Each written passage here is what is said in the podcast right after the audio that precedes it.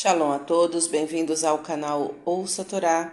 Vamos à sétima e última aliada para Shakitzá, que está no livro Shemot, capítulo 34, versículo 27 ao 35. Vamos abrahar? Baruch atah Adonai Eloheinu melech haolam, asher barabanu mikol hamim venatan lanu et torato, Baruch atah Adonai noten hatorá. Amém.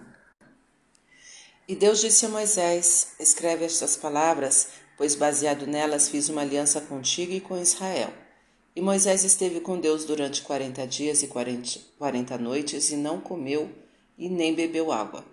E escreveu sobre as tábuas as palavras da aliança, os dez mandamentos. E ao descer do monte Sinai carregando as tábuas do testemunho, Moisés não percebeu que seu rosto resplandecia por ter falado com Deus. E Arão e os filhos de Israel temeram aproximar-se de Moisés, pois o rosto dele irradiava luz, raios de luz. E Moisés os chamou, e Arão e todos os príncipes da congregação se voltaram em sua direção.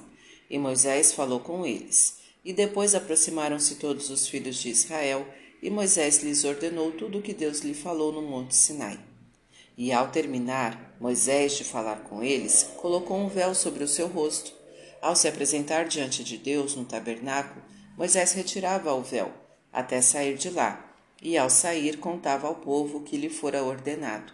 E o povo viu que o rosto de Moisés resplandecia, e Moisés tornava a pôr o véu sobre sua face, até entrar novamente para falar com Deus. Amém.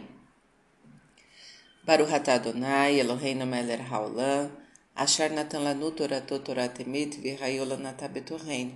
Baruch Adonai noten hatorá. Amém. Vamos aos comentários desta aliá.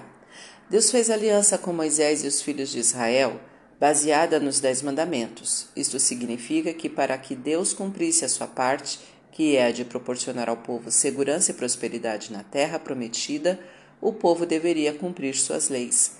Cumprir as leis divinas proporciona um recipiente para se obter o sucesso proveniente dele. 40 é o número que denota um importante ciclo de tempo Daí o nome 40. Quando se quiser estimar um prazo para se completar uma obra, é aconselhável que a duração seja múltipla de 40 dias, horas, semanas, etc. Comer e beber são necessidades físicas. O fato de que Moisés, enquanto esteve com Deus, não comeu nem bebeu, simboliza que quem está com Deus, isto é, se submete às suas vontades, não terá que se preocupar com as necessidades de sustento pois Deus, conforme o seu merecimento, o proverá. O rosto simboliza a identificação da pessoa.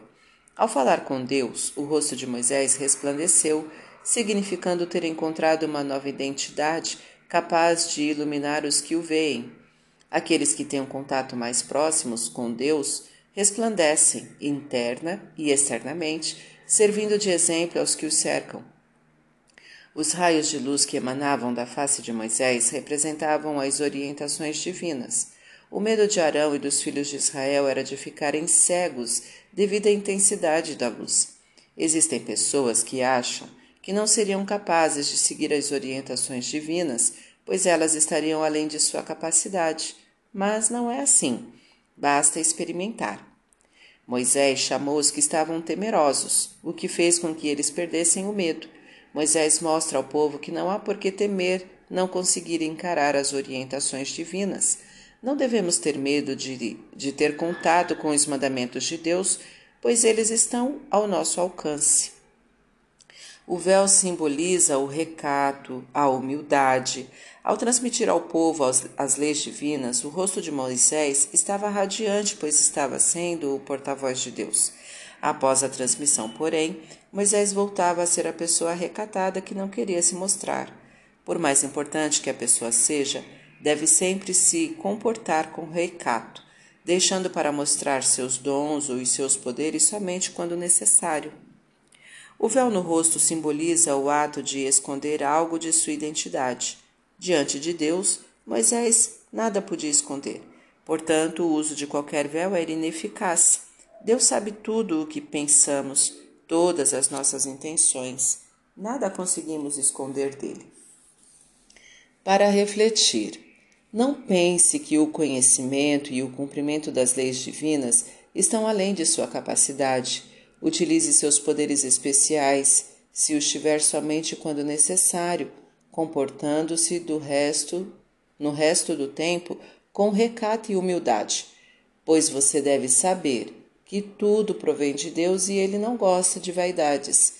Você nada conseguirá esconder de Deus.